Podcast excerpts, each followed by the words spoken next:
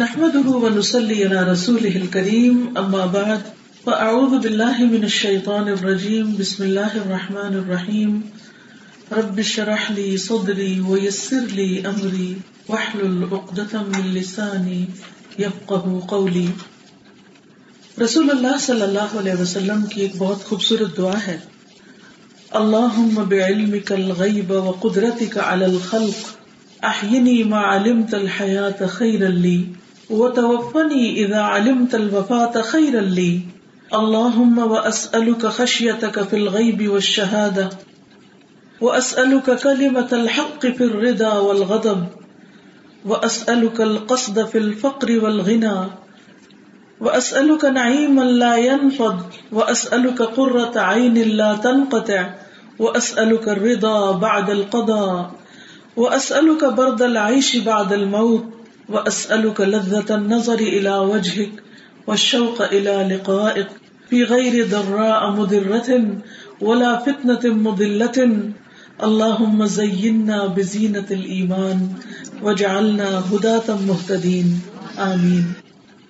اے اللہ، تو اپنے علم غیب اور مخلوق پر اپنی قدرت کی بدولت مجھے زندہ رکھ جب تک تو سمجھتا ہے کہ زندگی میرے حق میں بہتر ہے، اور مجھے موت دے جب تک تو سمجھتا ہے کہ میرے لیے موت بہتر ہے. اے اللہ، اور میں غیب اور حاضر میں تجھ سے ڈرتے رہنے کا سوال کرتی ہوں، رضامندی اور غضب کی حالت میں حق بات کہنے کی توفیق چاہتا ہوں، محتاجی اور غنا میں میانہ روی کا سوال کرتا ہوں، نہ ختم ہونے والی نعمت کا سوال کرتا ہوں، نہ ختم ہونے والی آنکھوں کی ٹھنڈک مانگتا ہوں، تقدیر کے فیصلے پر راضی ہونے کا سوال کرتا ہوں، موت کے بعد اچھی زندگی کا طالب ہوں، تیرے چہرے کی طرف دیکھنے کی لذت کا آرزو مند ہوں، تیری ملاقات کا شوق رکھتا ہوں، بغیر کسی نقصان پہنچانے والی تکلیف کے اور بغیر گمراہ کرنے والے فتنے کے. اے اللہ، تو ہم کو ایمان کی زینت سے مزین کر دے اور ہمیں ہدایت یافتہ لوگوں کا رہنما بنا دے. عزیز بہنوں، رسول اللہ صلی اللہ علیہ وسلم جن کو اللہ سبحانہ تعالیٰ نے بہت بلند مقام عطا کیا تھا اور اپنا محبوب قرار دیا تھا، اس کے باوجود وہ خود کو اللہ کا بندہ کہتے تھے کہ میں اللہ کا بندہ ہوں. مالک تو صرف رب العالمین ہے، خالق کائنات ہے، اور ہم سب اس کی مخلوق ہیں، اس کے مملوک ہیں. وہ معبود ہے اور ہم عبد ہیں، عبادت اسی کے لائق ہے اور ہم سب اس کی عبادت کرنے والے ہیں.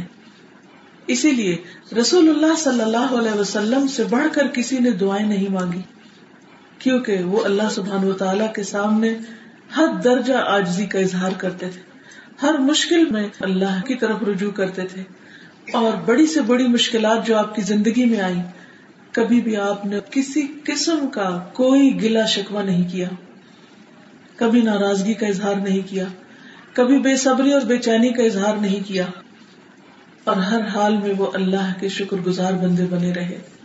افلا اکون عبدا شکورا، کیا میں اللہ کا شکر گزار بندہ نہ بن جاؤں؟ ہم انہی کی امت ہیں، انہی کے پیروکار ہیں، ہم ان سے محبت کا دعویٰ کرتے ہیں اور ان کی محبت ہمارے ایمان کا حصہ ہے، لیکن ان کی محبت ہمیں کیا سکھاتی ہے کہ ہم ان کے نقش قدم پر چلیں. بلکہ اگر ہم اللہ سبحانہ و تعالیٰ سے محبت کا دعویٰ کرتے ہیں تو بھی اللہ سبحانہ و تعالیٰ ہم سے یہ چاہتا ہے کہ ہم ان کی پیروی کریں، ان کے فٹ سٹیپس پر چلیں. قرآن مجید میں اللہ تعالیٰ فرماتے ہیں، قل ان کنتم تحبون اللہ فاتبعونی یحببکم اللہ، کہہ دیجئے اگر تم اللہ سے محبت رکھتے ہو. ہم سب کو دعویٰ کرتے ہیں نا کہ ہمیں اللہ سے بڑی محبت ہے، تو اس محبت کا ثبوت دینے کے لیے کیا کرنا ہوگا؟ رسول اللہ صلی اللہ علیہ وسلم کی پیروی کرنی ہوگی. فاتبعونی، فائدہ کیا ہوگا؟ یحببکم اللہ، اللہ تم سے محبت کرے گا. ہم میں سے کون ہے جو یہ نہ چاہتا ہو کہ اسے اللہ کی محبت نصیب ہو؟ ہم تو بندوں کی محبت کے بھوکے رہتے ہیں اور اس پر ناراض رہتے ہیں کہ دوسرے ہم سے محبت نہیں کرتے. ہمارا اپنے شوہر سے اکثر کیا شکوہ ہوتا ہے، ہمارا بچوں سے کیا شکوہ ہوتا ہے، ہمارا دوستوں سے کیا گلہ ہوتا ہے کہ بے وفا ہیں، ہماری پرواہ نہیں کرتے، ہماری کیئر نہیں کرتے، ہمیں چاہتے نہیں. تو اگر ہم بندوں کی محبت کے بھوکے ہیں تو اس سے بڑھ کر کس کی محبت کا پیاسا ہونا چاہیے, کس کی محبت کی چاہت ہونی چاہیے, اور کس کے لیے کوشش کرنی چاہیے کہ واقعی وہ ہم سے محبت کرے.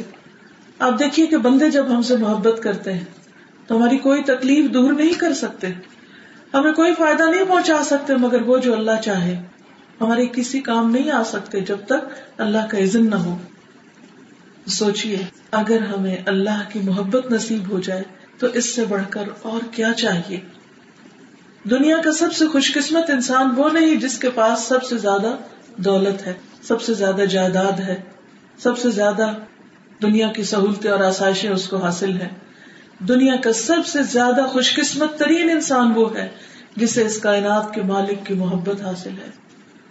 اس محبت کو پانے کے لیے ہمیں رسول اللہ صلی اللہ علیہ وسلم کی پیروی کرنی ہوگی, آپ کے نقش قدم پر چلنا ہوگا, ہر معاملے میں, ہر راستے پر, اور خاص طور پر اپنے لیے وہ چاہنا ہوگا, وہ پسند کرنا ہوگا اور وہ مانگنا ہوگا جو اللہ کے رسول صلی اللہ علیہ وسلم نے مانگا. وہ کیا تھا جو آپ مانگتے تھے؟ وہ یہی دعائیں تھی. ہمیں کم از کم زندگی میں ایک بار تو وہ ساری دعائیں مانگ لینی چاہیے جو سنت سے وارد ہیں, جو رسول اللہ صلی اللہ علیہ وسلم سے ثابت ہیں. تو پیاری بہنوں, دن کا ایک معمول بنائیں کہ اپنے دن میں روزانہ 1 2 3 5 7 10 اور اس سے زیادہ جتنی اللہ تعالیٰ توفیق دے وہ دعائیں ضرور مانگے جو رسول اللہ صلی اللہ علیہ وسلم نے مانگی. انہی میں سے ایک دعا کا انتخاب میں نے آپ کے سامنے آج کیا ہے کہ آپ کیا مانگتے تھے اور کس طرح مانگتے تھے. سب سے پہلے اللہم, اے اللہ, بعلمک الغیب وقدرتک علی الخلق, کہ تیرے غیب کے جاننے کی وجہ سے سب کچھ تو جانتا ہے. ہم انسان تو صرف وقتی طور پر کچھ چیزوں کو جانتے ہیں, ہم تو وہ بھی بھول چکے ہیں جو ہم پڑھ چکے ہیں آج تک. اکثر بہنیں یہ شکوہ کرتی ہوئی اور یہ پریشانی کا اظہار کرتے ہوئے نظر آتی ہیں کہ دعا کریں مجھے جو پڑھوں یاد رہے, میں پڑھتی تو جا رہی ہوں مگر مجھے یاد نہیں رہتا. وہ ساتھ ساتھ حافظے سے مٹتا چلا جاتا ہے. اور یہ صرف ان کا حال نہیں, ان کو تو فکر ہے. ہم جیسے لوگ جو بے فکرے ہیں ان کو تو فکر بھی نہیں کہ کیا یاد اور کیا بھول گیا. اور پھر اصل یاد رہنا امتحان کے پیپر میں لکھنے کے لیے یاد رکھنا نہیں ہے, بلکہ اصل یاد رکھنا وہ یاد رکھنا ہے کہ جو ہمارے عمل میں آ جائے. اگر ہمیں قرآن کی کوئی آیت کسی سچویشن میں یاد نہیں آتی, عمل کے وقت یاد نہیں آتی, اور ہم اس وقت بھول جاتے ہیں تو پھر گئے بھول گئے, پھر اس علم کا فائدہ نہ ہوا. علم کا فائدہ اس وقت ہے جب عمل کی باری آئے. لہٰذا اگر کسی کا حافظہ بہت اچھا نہیں بھی اور اس کے ٹیسٹ بہت اچھی طرح سے پاس نہیں بھی ہوتے تو بھی کوئی بات نہیں, کوئی نقصان نہیں, کوئی خسارہ نہیں, کہیں پیچھے نہیں رہے آپ اگر آپ عمل کر رہے ہیں, اگر آپ رسول اللہ صلی اللہ علیہ وسلم کا اتباع کر رہے ہیں, ان کی فرما برداری کر رہے ہیں, ان کے پیچھے پیچھے چل رہے ہیں, ان کو اپنا سب سے بڑا امام مانتے ہیں. کوئی نقصان نہیں, کچھ بھی نہیں. لہٰذا اللہ کے رسول صلی اللہ علیہ وسلم دعا مانگ رہے ہیں کہ اللہ, چونکہ تو غیب کا علم جانتا ہے اور میں نہیں جانتا, اس لیے تیرے فیصلے حکمت پر مبنی ہے, اور جو کچھ تو کرتا ہے میں اس پر اعتماد کرتا ہوں, کیونکہ میں تو جانتا نہیں میرے لیے کیا اچھا ہے. مثلا مجھے کوئی خاص کھانا پسند ہو سکتا ہے, کوئی خاص پینا پسند ہو, کوئی ڈرنک پسند ہو سکتا ہے, کوئی خاص لباس پسند ہو سکتا ہے, اور میں کوشش کر رہی ہوں کہ وہ کسی طرح حاصل کر لوں, پکا لوں, کھا لوں, وغیرہ وغیرہ, لیکن فار سم ریزن ہو نہیں پا رہا. کئی چیزیں ایسی ہوتی ہیں نا جو ہم لائف میں کرنا چاہتے ہیں. مثلا ہم چاہتے ہیں کہ ہمارے بچے ڈاکٹر بن جائیں فار ایگزامپل, لیکن وہ پڑھ کے ہی نہیں دیتے, ان کو شوق ہی نہیں ڈاکٹر بننے کا. کسی کو شوق ہوتا ہے اس کا بچہ حافظ بن جائے اور وہ بچہ مان کے نہیں دیتا. کوئی چاہتا ہے اس کا بچہ بہت خدمت خلق کرنے والا ہو, بہت خدمت گزار ہو, یا اس کے ساتھ رہے, لیکن وہ سنتا ہی نہیں, وہ کرتا ہی نہیں. اب ہم ہیں کہ پریشان ہوئے چلے جاتے ہیں. میں چاہتی ہوں میرا بچہ عالم بنے, میں چاہتی ہوں میرا بچہ حافظ بنے, مگر یہ تو سنتا ہی نہیں, کیا کروں. اچھا سوچنے کی بات ہے کہ آپ کیوں حافظ بنانا چاہتے ہیں, اسی لیے نا کہ قیامت کے دن میری سفارش کرے اور اس کی وجہ سے ہم جنت میں چلے جائیں اور ہم کو بہت بڑا تاج مل جائے اور بہت بڑی عزت مل جائے, یا کوئی اور ریزن ہو سکتی کہ یہ جنت میں پہنچ جائے خود بھی. لیکن اللہ کو پتہ ہے کہ وہ اس نیکی کے ذریعے نہیں کسی اور نیکی کے ذریعے پہنچنے والا ہے. تو ہمیں اللہ سبحانہ و تعالیٰ سے اس کا فضل مانگتے رہنا چاہیے, خیر اور بھلائی مانگتے رہنا چاہیے, اور اللہ تعالیٰ پر مکمل اعتماد کرنا چاہیے کہ اللہ میں آپ سے سوال کر رہی ہوں اور خیر کا سوال کر رہی ہوں, لیکن غیب کا علم سارا تیرے پاس ہے, تو جو تو فیصلہ کرے گا میری دعا کو جس رنگ میں تو قبول کرے گا میں اس پر راضی ہوں. میں مانگ ضرور نہیں کیونکہ میرا تو محدود علم ہے, اور آپ نے دیکھا ہوگا ہماری دعائیں بھی بدلتی رہتی ہیں. ایک وقت ہوتا ہم ایک چیز مانگتے ہیں, کچھ دن کے بعد ذرا سمجھ آتی ہے تو ہم کہتے ہیں نا یہ نہیں, یہ زیادہ بہتر ہے, وہ مانگنا شروع کر دیتے ہیں. تھوڑے دن کے بعد ذرا اور علم انکریز ہوتا ہے, کچھ اور مانگنا شروع کر دیتے ہیں. کیا بچپن سے لے کے اب تک ساری دعائیں وہی ہیں؟ نہیں, کتنی تبدیلی آتی رہی, کیونکہ ہم غیب جانتے نہیں. غیب کیا, حاضر میں بھی جو علم کتابوں میں لکھا ہوا ہے وہ بھی نہیں جانتے, پڑھتے ہی نہیں.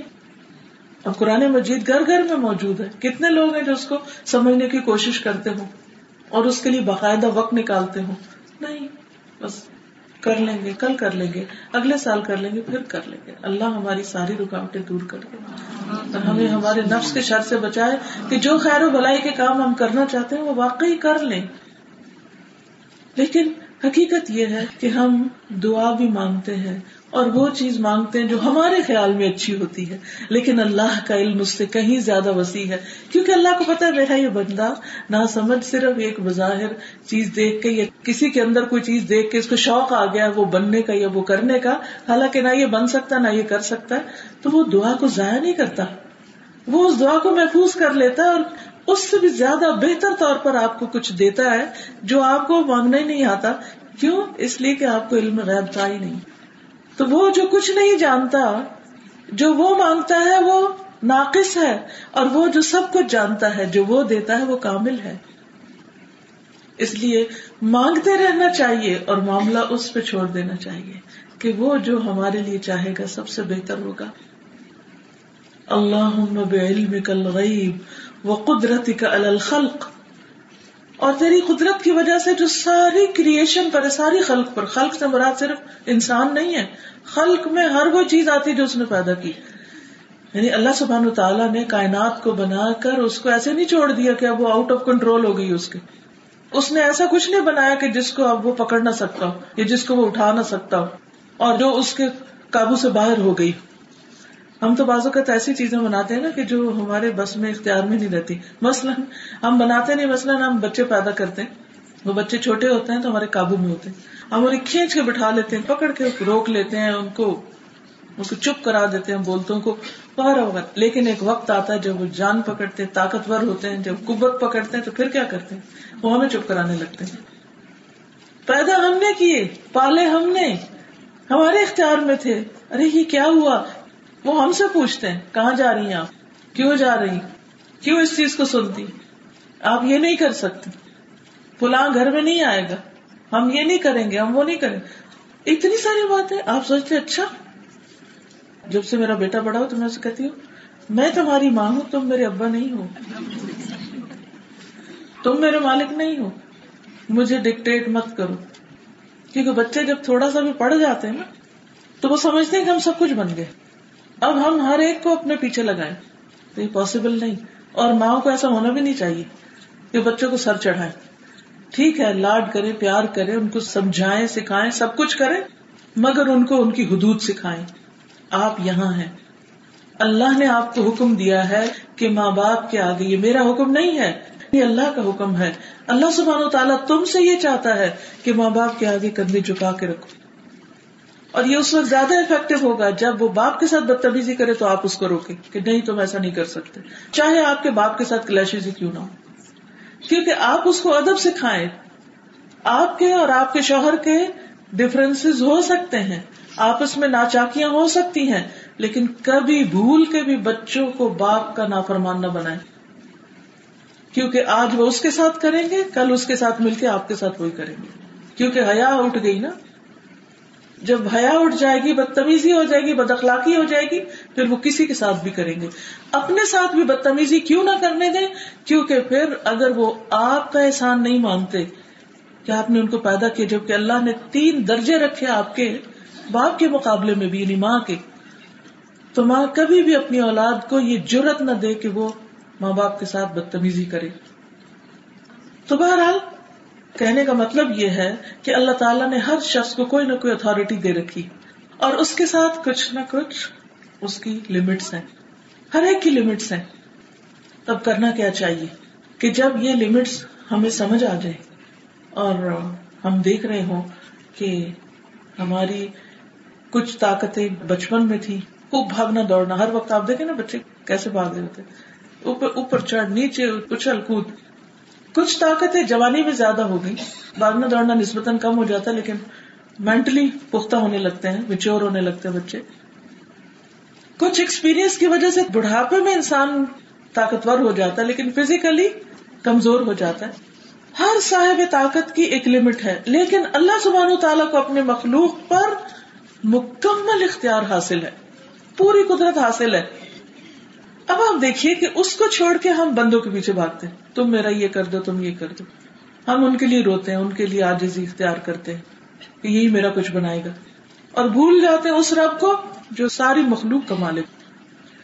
اگر کوئی بندہ ہمارے ساتھ بھلائی کرتا ہے, خیر خواہی کرتا ہے, تو یہ اس کی ذاتی صفت نہیں ہے, وہ اللہ نے اس کو دی, اس کے دل میں اللہ نے رحم ڈالا. ماں محبت کرتی تو اللہ نے دل میں محبت ڈالی ہے. تو ایک وہ ہے جس کے پاس جو اختیار ہے, مال ہے یا دولت ہے یا اسٹیٹس ہے, کچھ بھی, وہ اس کا ادھارا ہے, وقتی ہے, محدود ہے, لمیٹڈ ہے. اور ایک وہ جس کے پاس ان لمیٹڈ ہے, جس کے پاس مکمل ہے, کمپلیٹ اور پوری طاقت اور پورا اختیار. اب کس سے مانگنا چاہیے, کس پہ ڈیپینڈ کرنا چاہیے, کس پہ بھروسہ کرنا چاہیے؟ ان بندوں پہ جو مالک ہی نہیں اپنی کسی چیز پہ, یا اس پر جو سب چیزوں کا مالک ہے. وَقُدْرَتِكَ عَلَى الْخَلْقِ, اللہ تجھ سے مانگتی ہوں کیونکہ تو ساری خلق پر قدرت رکھتا ہے, سب تیرے قبضے میں, کنٹرول میں. وَمَا مِن دَابَّةٍ فِي الْأَرْضِ إِلَّا هُوَ آخِذٌ بِنَاصِيَتِهَا, کوئی چلنے والا زمین پر ایسا نہیں, کوئی جاندار, مگر یہ کہ اس کی پیشانی کے بال اللہ کے ہاتھ میں نہیں. یعنی کنٹرول اور اختیار پورا اللہ سبحانہ وتعالیٰ کے پاس نہ ہو جس کا, بڑے سے بڑا جابر, ظالم, کوئی بھی, سب اللہ کے اختیار میں. یہ کہہ کے, یعنی اللہ تعالیٰ کی صفات بیان کر کے, اس کی قدرت کا اظہار کر کے, اس کے علم کے کمال کا اظہار کر کے, کیا مانگا اللہ کے رسول صلی اللہ علیہ وسلم نے؟ احینی ما علمت الحیات خیر لی, مجھے زندہ رکھنا جب تک تو جانتا ہے کہ زندگی میرے حق میں بہتر ہے, کیونکہ تو جانتا ہے کہ کب تک جینا بہتر ہے. اور وتوفنی اذا علمت الوفات خیر لی, اور مجھے فوت کر دینا, موت دے دینا جب موت میرے حق میں بہتر. انسان جب زندگی میں تنگ ہو جاتا ہے, بعض تکلیفوں سے, بیماریوں سے, بڑھاپے سے, یا کسی کے تنگ کرنے سے, یا فقر و فاقہ سے, تو عموماً کیا سوچتا ہے کہ بس دنیا میں جینے کا کوئی مزہ نہیں, اب تو نہ کھانے میں مزہ ہے, کھا لیں تو ہضم کرنے میں مشکل ہے, اور چلنے پھرنے میں جسم ساتھ نہیں دیتا, سوچنے سمجھنے میں دماغ ساتھ نہیں دیتا, بچے بھی چھوڑ گئے ہیں, کوئی میرا ساتھی نہیں, کچھ بھی نہیں. اور کس لیے جینا, کس کی خاطر جینا؟ تو ایک مایوسی سی چھانے لگتی ہے لوگوں پر جب وہ دیکھتے کہ دنیا والے بے وفائی کر گئے, تو وہ سوچتا ہے کہ اس سے بہتر ہے مر جائیں. یا کسی کا کوئی دل ٹوٹتا ہے تو بعض اوقات وہ خودکشی کی کوشش کرتا ہے, اور کئی لوگوں نے زندگی میں ٹرائی بھی کیا ہوتا ہے, کوئی دوا کھا لیں, کسی اور چیز سے اپنے آپ کو مار ڈالیں. انسان پہ مایوسی چھانے لگتی, پریشان ہونے لگتا ہے انسان. پھر بھی ہمیں زندگی کو ختم کرنے کی دعا نہیں کرنی چاہیے. کیا مانگنا چاہیے کہ یا اللہ جب تک زندہ رہنا بہتر ہے تو زندہ رہنا. اچھا, ہمارے یہاں یعنی ہمارے دین میں مرسی کلنگ نام کی کوئی چیز نہیں ہے کہ کوئی شخص اتنا بیمار ہو جائے کہ اس کی تکلیف بہت زیادہ ہو تو ہم اس کو مار ڈالیں تاکہ اس کی جان چھوٹ جائے. نہیں, کوئی پتہ نہیں آگے اس سے زیادہ پکڑی جائے. تو مومن پر جب کوئی تکلیف آتی ہے تو وہ تکلیف اس کے گناہوں کا کفارہ ہوتی ہے. ایک کانٹا جو اس کو چبھتا ہے تو اس کے گناہ جڑتے چلے جاتے ہیں, بخار جو اس کو چڑھتا ہے تو اس طرح گناہ جڑتے ہیں جیسے درخت سوکھے پتے جھڑتے ہیں. اور اینڈ آف دا ڈے آپ نے دیکھا ہوگا درخت پورے کا پورا خالی ہو چکا ہوتا ہے. تو بیماری سے بھی جب انسان نکلتا ہے تو ایسے پاک ہو جاتا ہے جیسے ماں کے پیٹ سے نکلا ہوتا. تو بیماری مومن کے حق میں بری نہیں ہوتی جب تک اللہ چاہتا ہے رکھتا, اور جب انسان کو اللہ چاہتا ہے شفا دیتا ہے. اسی لیے ابراہیم علیہ السلام نے عرض کی تھی اپنے رب کے حضور وَإِذَا مَرِضْتُ فَهُوَ يَشْفِينِ کہ جب میں بیمار ہوتا ہوں تو وہ مجھے شفا دیتا ہے. یعنی بیمار میں ہوتا ہوں, میری غلطیوں کی وجہ سے مجھے بیماری آتی ہے, لیکن شفا وہ مجھے دیتا ہے. تو بیماری انسان کے حق میں فائدہ مند ہوتی ہے, وہ اس کے گناہوں کا کفارہ اور اس کو پاکیزگی عطا کرنے والی ہوتی ہے. اس لیے اگر آپ کسی شخص کو بہت پین میں بھی دیکھیں, کبھی نہ سوچیں, کبھی بدگمانی نہ کریں کہ نعوذ باللہ اللہ تعالیٰ ظالم ہے اور وہ اس بندے کو سزا دے رہے ہیں یا کچھ. نہیں, بعض اوقات گناہوں کا کفارہ اور بعض اوقات درجوں کی بلندی.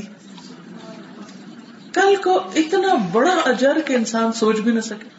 دنیا میں ایک اولاد کے حصول کی خاطر عورتیں کیسی کیسی تکلیفیں برداشت کرتی ہیں, پریگنینسی سے لے کر ڈیلیوری کے سارے مرحلے, شدید ترین تکلیف کے, لیکن کس لیے؟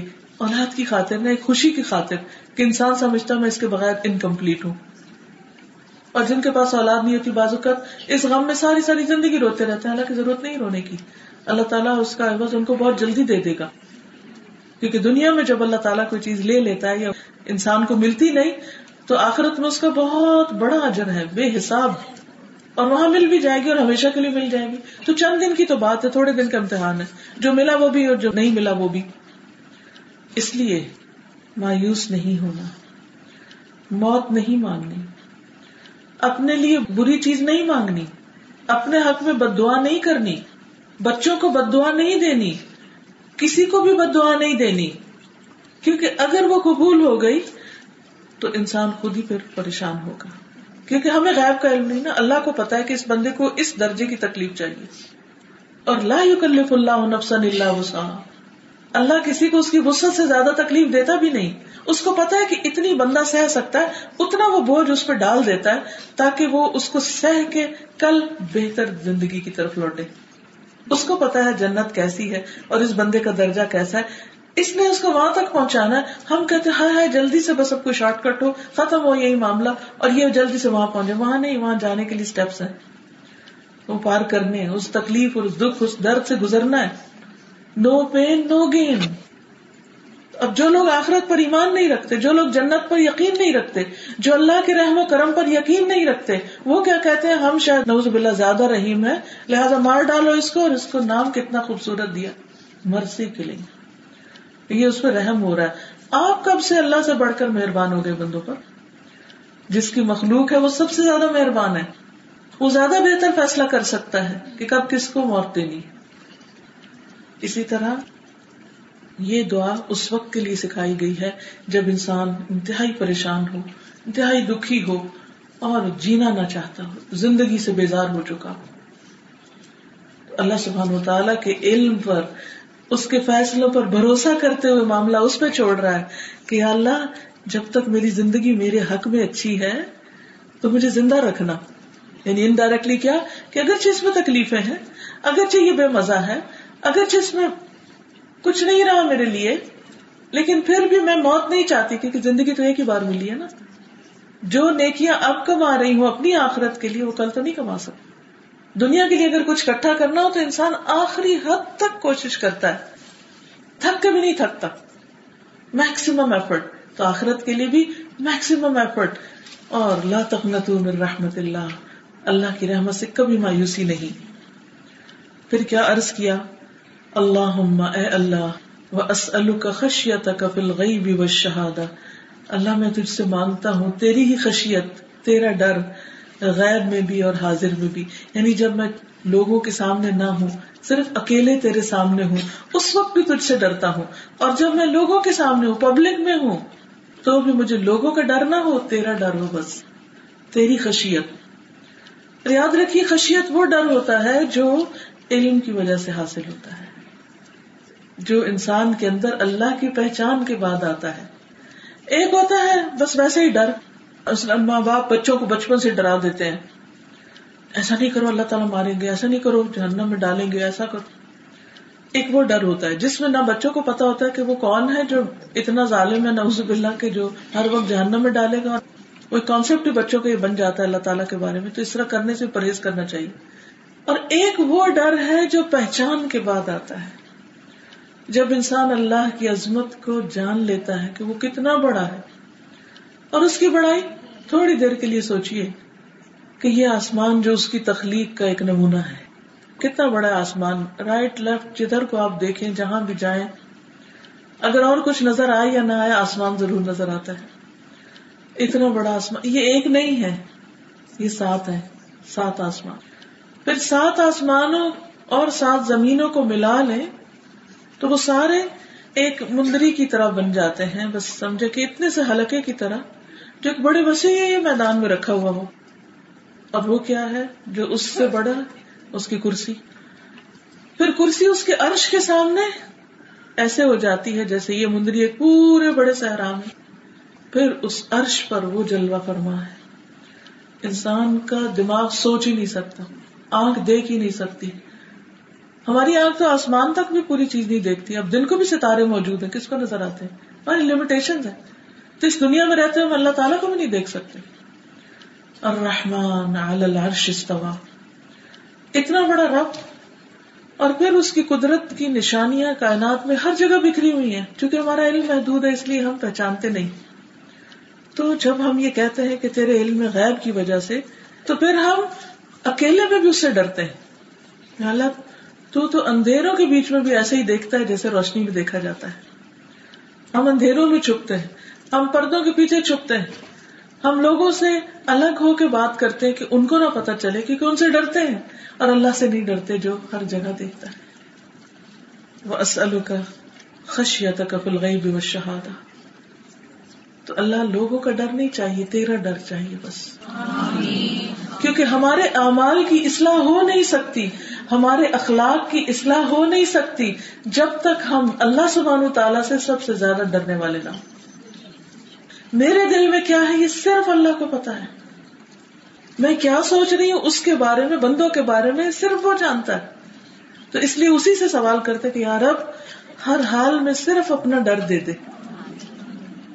اور پھر وَأَسْأَلُكَ كَلِمَةَ الْحَقِّ فِي الرِّضَا وَالْغَضَبِ, اور حق بات کہنے کا سوال کرتا ہوں کہ اللہ مجھے توفیق دے کہ میں سچی بات کہا کروں. فِي الرِّضَا, رضامندی کی حالت میں, اچھی حالت, جب میں کسی سے راضی ہوں. وَالْغَضَبِ, اور جب میں ناراض ہوں. اچھا ہم کیا کرتے ہیں, ایک بندے کی بڑی تعریف کرتے ہیں, لیکن اگر اس سے ہمیں کوئی تکلیف پہنچ جائے یا کوئی ہماری مرضی کے خلاف بات ہو جائے تو ہم کیا کرتے ہیں, اس کو غضبناک ہو جاتے ہیں.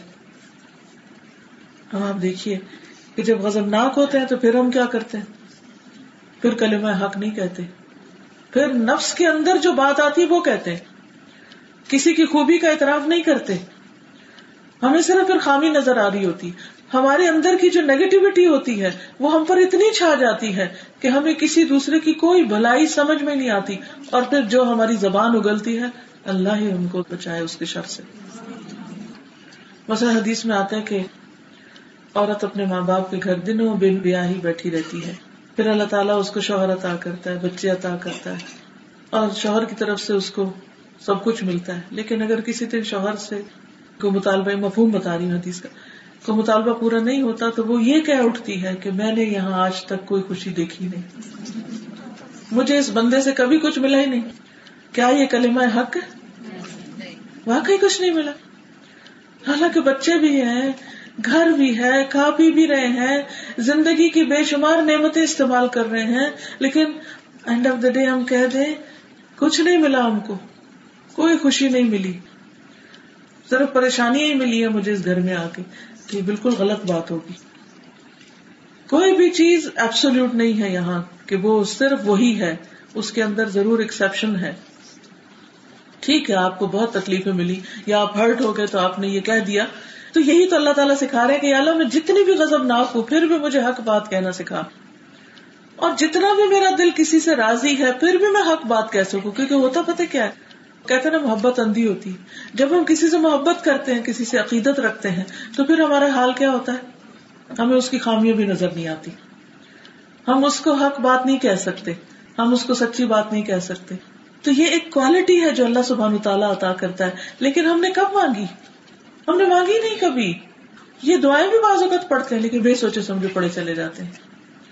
تو یہاں کیا سکھایا گیا, وَأَسْأَلُكَ كَلِمَةَ الْحَقِّ فِي الرِّضَا وَالْغَضَبِ, اللہ رضامندی اور غضبناکی دونوں حالتوں میں حق بات ہی کہوں, سچ بات ہی کہوں, اور میں اپنے نفس کی غلام نہ بن جاؤں یا میرا قہر اور میرے برے جذبات مجھ پہ اتنا کنٹرول نہ کر لیں کہ میں ان سے مغلوب ہو کر سچی بات ہی کہنا بھول جاؤں. یہ کوالٹی جس کے اندر آ جائے وہ اللہ کا کتنا محبوب ہو جائے گا کہ یہ بندہ صرف مجھ سے ڈرتا ہے, صرف میری خاطر بات کرتا ہے. کیونکہ بعض باتیں دوسروں کو کہنا بڑا تکلیف دہ ہوتا ہے نا. مثلاً جس سے آپ کو بہت محبت ہوتی ہے, آپ اس کا دل نہیں دکھانا چاہتے. جب آپ دل نہیں دکھانا چاہتے تو آپ اس کو بتانا بھی نہیں چاہتے کہ اس کے اندر کیا خامی ہے, وہاں کیا کمی ہے. تو جب آپ اس کو اس کی خامی نہیں بتاتے تو کیا ہوتا ہے, اس کی اصلاح ہی نہیں ہوتی, وہ ترقی نہیں کر سکتا. ہمارے ہاں دو رویے پائے جاتے ہیں, دو انتہائی رویے جسے کہتے ہیں ایکسٹریمزم. کیسے؟ کسی سے محبت ہوگی تو حد درجہ اس کی خوشامد کریں گے, اور اگر کوئی بات بری لگ گئی تو حد درجہ اس کے پیچھے پڑ جائیں گے. درمیان کی کوئی رائے نہیں کہ جس میں کلمۃ الحق ہو. اور کلمہ حق کس کو کہتے ہیں؟ ہم صرف کسی کے خلاف بری باتیں کرنے کو, یہ کلمہ حق ہوتا ہے ہمارا. اور کسی کی خوبی کا اعتراف کرنا یہ کلمہ حق نہیں ہوتا. یہ کس قسم کا کلمہ حق ہے؟ حق تو یہ ہے کہ جو چیز جس کے اندر ہے اس کا اعتراف کریں, اور جو خامی کسی کے اندر ہے اس کی اصلاح کریں, اور دنیا بھر میں اس کو نشر کرنے کے بجائے آرام سے جا کے اس کو بتائیں کہ دیکھو بی بی, یہ تمہارے اندر ٹھیک نہیں, اسے ٹھیک کر لو. آپ نے دیکھا ہوگا کہ جب بچوں کو بھی آپ اپنے بچوں کو, کیونکہ ان سے زیادہ واسطہ پڑتا ہے, اپنے بچوں کو اگر آپ دن رات کچھ نہ کچھ کہتے رہتے سب کے سامنے تو وہ اثر ہی نہیں لیتے, وہ آپ سے بدگمان ہو جاتے ہیں. کیا ہم یہ چاہتے ہیں کہ بڑی مجلس میں ہماری بےزتی کر دی جائے؟ نہیں چاہتے نا. تو ہم بچوں کی کیوں سب کے سامنے پٹائی اور خبر لیتے رہتے ہیں؟ اگر آپ کو کبھی بچے کو مارنا پڑے اول تو آپ کی یہاں اجازت ہی نہیں, آپ نہیں مار سکتے. لیکن جہاں کہیں کوئی اپنے بچے کو کوئی ادب سکھانا چاہے, ڈانٹ ڈپٹ کرنا ہے یا کلمہ حق کہنا ہے اس کو, اور ضروری نہیں ہوتا کہ کلمہ حق انسان ڈانٹ کے ہی کرے یا کلمہ حق انسان زور زبردستی کے ساتھ کرے یا چیخ پکار کے کرے, آپ بہت پولائٹلی, بہت عمدہ طریقے سے بھی حق بات دوسرے کو کہہ سکتے ہیں. انداز آپ کا اچھا ہونا چاہیے. جیسے قرآن مجید میں آتا ہے قولوا للناس حسنا, لوگوں سے بھلی بات کرو, اچھی طرح بات کرو. اچھا, قولوا للناس حسنا میں للناس میں ہم اپنے بچے, اپنا شوہر, اپنے گھر والے, اپنے بہن بھائی, ان کو آؤٹ کر دیتے ہیں. اور جب گھر سے باہر جاتے ہیں تو بہت پولائٹ ہو جاتے ہیں. تو ہم اللہ کے حکم پر تو عمل نہیں کر رہے. ہم کبھی اپنے سے بڑوں جن کو ہم بڑا مانے, ہم کبھی اپنے سے بڑوں سے بات کرتے تو پھر بھی ادب سے بات کرتے ہیں, اور جس بڑے سے ہمیں کوئی شکایت ہو اس کے خلاف جیسے چاہیں بات کرتے ہیں. تو کلمہ حق ضروری نہیں ہوتا کہ آپ اپنے آپ کو بڑی چیز سمجھے, میں کلمہ حق کہنے لگا ہوں, اور دوسرے کو حقیر سمجھے, ذلیل سمجھے, اور پھر آپ کہیں کہ میں یہ تم کو حکم دیتا ہوں ایسا کرو ایسا. نہیں, جب آپ کلمہ حق کہنے لگے تو پہلے وہ حق اپنے آپ کو بھی سنائیں, اور پھر اعتراف کریں کہ یا اللہ میں کمزور بندہ ہوں, یا اللہ میں نہ سمجھ ہوں, میری سمجھ یہ حد تک جو بات صحیح ہے وہ مجھے کرنے کی توفیق دے. تو اس کی بھی دعا کرنی چاہیے. اللہ سبحانہ و تعالیٰ سے مانگیے وَأَسْأَلُكَ كَلِمَةَ الْحَقِّ فِي الرِّضَا وَالْغَضَبِ وَأَسْأَلُكَ الْقَصْدَ فِي الْفَقْرِ وَالْغِنَا وَأَسْأَلُكَ, اور میں تجھ سے سوال کرتا ہوں, القصد درمیانی راہ کا, میانہ روی کا, فی الفقر محتاجی میں, والغنا اور غنا امیری میں, یعنی جب میرے پاس بہت مال ہو تب بھی اور جب محتاج ہو تب بھی درمیانی راہ چلو. یہ بھی ایک بہت خوبصورت صفت ہے. اعتدال کی راہ ہمیشہ اچھی ہوتی ہے, ایکسٹریمزم نہیں اچھا ہوتا. یا ہم ادھر کے ہوتے ہیں یا ادھر کے ہوتے ہیں, لیکن اگر ہم درمیان میں رہیں. کس کس چیز میں؟ خرچ کرنے کے معاملے میں, جیسا کہ یہاں بتایا گیا. مثلا ذرا سا سوچ لیجئے, ایک وقت تھا جب آپ کے پاس بہت تھوڑے پیسے ہوتے تھے, آپ کو بزنس نہیں تھا, جاب نہیں تھی, تو آپ کس طرح خرچ کرتے تھے. اور اب وہ وقت ہے کہ جب آپ کے پاس ڈھیروں ہیں, اب کیسے خرچ کرتے ہیں؟ اس کو اور اس کو کمپیئر کیجیے. اگر آپ ویسے ہی کر رہے ہیں تو آپ اعتدال کی راہ پر ہیں, اور اگر آپ کل کچھ نہیں تھا تو کچھ بھی نہیں خرچ کرتے تھے اور آج بہت کچھ ہے تو بس خرچ کیے چلے جا رہے ہیں بغیر سوچے سمجھے, نہیں, ایسا نہیں کرنا. ہمارے پیغمبر صلی اللہ علیہ وسلم نے ہمیں کیا سکھایا کہ اگر تم دریا کے کنارے ہو تب بھی بس اتنا پانی وضو کے لیے لو جتنے سے وضو ہو جائے, جیسے لوٹا بھر پانی ہوتا ہے. ہمیں چونکہ یہاں پر پریشر والا پانی نصیب ہے, اس لیے ہم ایک دفعہ کھول دیتے ہیں اور پھر اس کے بعد بالٹی بھی شاید کافی نہ ہو ہمارے وضو کے لیے. اور جب ایسی کسی جگہ پر جاتے ہیں نہ پانی نہیں ہوتا, وہاں لوٹا بھی کافی کر لیتے ہیں. تو درمیانی راہ اختیار کریں, خواہ ڈھیروں بھی ہو. اچھا, کیوں درمیانی راہ اختیار کریں مال خرچ کرنے کے معاملے میں؟ اس لیے کہ ضروری نہیں کہ آج اگر آپ کے پاس ہے تو کل بھی ہوگا. ایسا ہوتا ہے نا, نہیں تھا پھر بہت اوپر گئے اور پھر واپس آ گئے. اب کیا ہوگا اگر عادت نہیں ہے درمیانی راہ اختیار کرنے کی؟ تو سخت پریشانی اور مایوسی اور حسرت دل میں کہ ہائے وہ وقت تھا جب میرے پاس بہت کچھ تھا, کہ روز جوڑا بناتی تھی اور آج نہیں ہے. اعتدال ضرورت کی چیز. اچھا, تو پھر وہ باقی پیسوں کا کیا کریں؟ اب تو اتنے زیادہ ہیں کہ سمجھ ہی نہیں آتی خرچ کہاں کریں, تو ان کا کیا کریں؟ تو ہمیں منی مینجمنٹ آنی چاہیے. بیسٹ انویسٹمنٹ کہاں؟ اللہ کی راہ میں, دین کی اشاعت میں, دین کی ترقی میں. آج آپ دیکھیں ہماری مسجدوں کا حال کیا ہے, ان کے ارد گرد پارکنگ نہیں ملتی. کیوں نہیں ملتی؟ کوئی وجہ پتہ ہے آپ کو؟ کیونکہ وہ ایسے ایریا میں بنائی جاتی ہے کہ جہاں پارکنگ کے لیے زمین نہیں ہوتی. پھر وہ کبھی دوسروں کے گراج کے آگے پارک کرتے ہیں, کبھی راستے میں, کبھی یلو لائن پہ, کبھی ریڈ لائن پہ. اچھا, وجہ کیا ہے؟ پارکنگ کم کیوں ہے؟ کیونکہ زمین کم ہے. اب زیادہ زمین لینے کے لیے کیا چاہیے؟ انویسٹمنٹ چاہیے, زیادہ پیسے چاہیے. اب ہم بازار جائیں گے ایک ہی ٹرپ میں, تو ہم کچھ بھی خرچ کر لیں گے, جو ملے گا, جو پسند آئے گا, چاہے ضرورت ہو یا نہ ہو, اس کو پھر گراج سیل میں دے دیں گے. اچھا, اور اگر مسجد جائیں گے کتنا سپینڈ کرتے ہیں؟ یہ بھی مسجد ہے نا, تو یہاں آنے کے لیے ہم تھوڑی سوچتے ہیں کہ وہاں کچھ ڈال کے بھی آئیں گے. آخر ہم نے بجلی استعمال کی, آخر ہم نے جگہ استعمال کی, آخر مسجد کے رننگ کاسٹ ہے. ہم کہتے ہیں ہاں کچھ لوگ ہیں اللہ کے بندے, وہ کر رہے ہیں نا, بس ہم کیوں دیں؟ تو جو بھی کر رہا ہے وہ اپنے لیے کر رہا ہے. ان احسنتم احسنتم لانفسکم. کتنی بے شمار مسجدیں ایسی ہیں کہ جن کے ٹوائلٹس انتہائی خستہ حال ہیں, کتنی مسجدیں ایسی ہیں کہ جس میں پراپر ہیٹنگ کا انتظام نہیں, کتنی جگہ ایسی. کیونکہ میں مختلف جگہوں پہ جا رہی ہوں تو حالات دیکھ رہی ہوں کہ ہم نے اپنی مسجدوں کو کس طرح مینٹین کیا ہوا. کسی شادی ہال میں جائیں تو کس قسم کی مینٹیننس ہوتی, اور مسجد میں جائیں تو کیسی مینٹیننس ہوتی ہے, صفائی کا حال کیا ہے. مسجد انتظامیہ کیوں نہیں کر پاتی؟ وجہ کیا ہے؟ کیونکہ انف فنڈز نہیں ہیں. آپ یقین کریں کہ اگر ہمیں ایک دن بھی یہ احساس ہو جائے نا یہ اللہ کا گھر ہے, اللہ کا گھر, تو ہم اپنے گھروں سے زیادہ اس پہ پیسے خرچ کریں گے. کیونکہ جس سے محبت ہوتی ہے اس کے گھر سے بھی محبت ہوتی ہے, اس کے گھر سے بھی محبت ہوتی ہے. اور جب اس کے گھر سے محبت ہوتی ہے تو ہم کیا چاہتے ہیں؟ اس کا گھر میرے گھر سے زیادہ اچھا نظر آئے. ہم میں سے ہر ایک کی تمنا یہ ہونی چاہیے کہ ہمارے ایریے کی مسجد ہمارے گھروں سے زیادہ خوبصورت ہو, کیونکہ یہ تو میرا گھر ہے اور میں نے تو دنیا سے چلے جانا ہے, اور یہ اللہ کا گھر ہے, یہ باقی رہے گا. یہ میرے پیارے رب کا گھر ہے, اس کی صفائی ستھرائی, اس کی مینٹیننس, اس کی خوبصورتی کہ کوئی بھی مسلم نان مسلم, ہمارے بچے, ینگر جنریشن, کوئی بھی اندر آئے کہ واو اتنا سکون, اتنی صفائی, اتنی خوبصورت, اتنا اچھا سب کچھ, کہ وہاں جو بھی نماز پڑھے اس کے خشوع و خضوع میں کئی گنا اضافہ ہو جائے. لیکن یہ کام کیسے ہوگا؟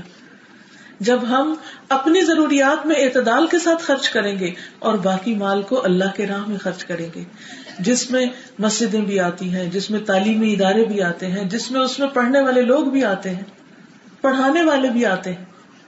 آپ دیکھیں کہ کسی بھی قوم کی پہچان اس کی ایجوکیشن ہوتی ہے, کہ وہ کتنی ایجوکیٹڈ ہے, اس کے مینرز کیا ہیں, اس کے اخلاقیات کیا ہیں, اس کی پرائرٹیز کیا ہیں, اس کے گولز کیا ہیں, وہ کس چیز میں انویسٹ کر رہی ہے, بجٹ کا بڑا پورشن کس چیز میں. اپنی ذاتی زندگی میں بھی دیکھا کریں کہ میرے مال میں, میرے بجٹ میں سب سے زیادہ حصہ کس چیز کا ہے, سب سے زیادہ کہاں خرچ کر رہے ہوتے ہیں؟ کھانے میں. ڈیلی جو آپ خرچ کرتے ہیں سب سے زیادہ کس میں؟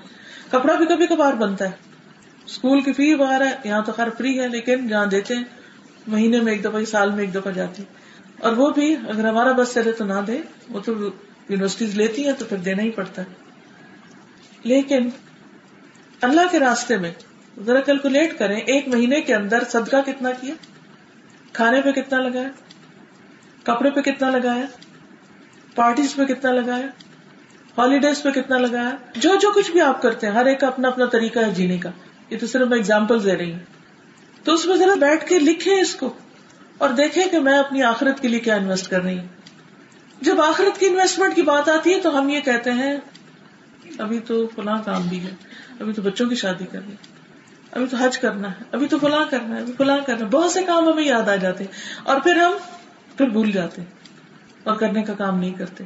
تو اس لیے وَأَسْأَلُكَ الْقَصْدَ فِي الْفَقْرِ وَالْغِنَى وَأَسْأَلُكَ نَعِيمًا لَا يَنْفَدُ.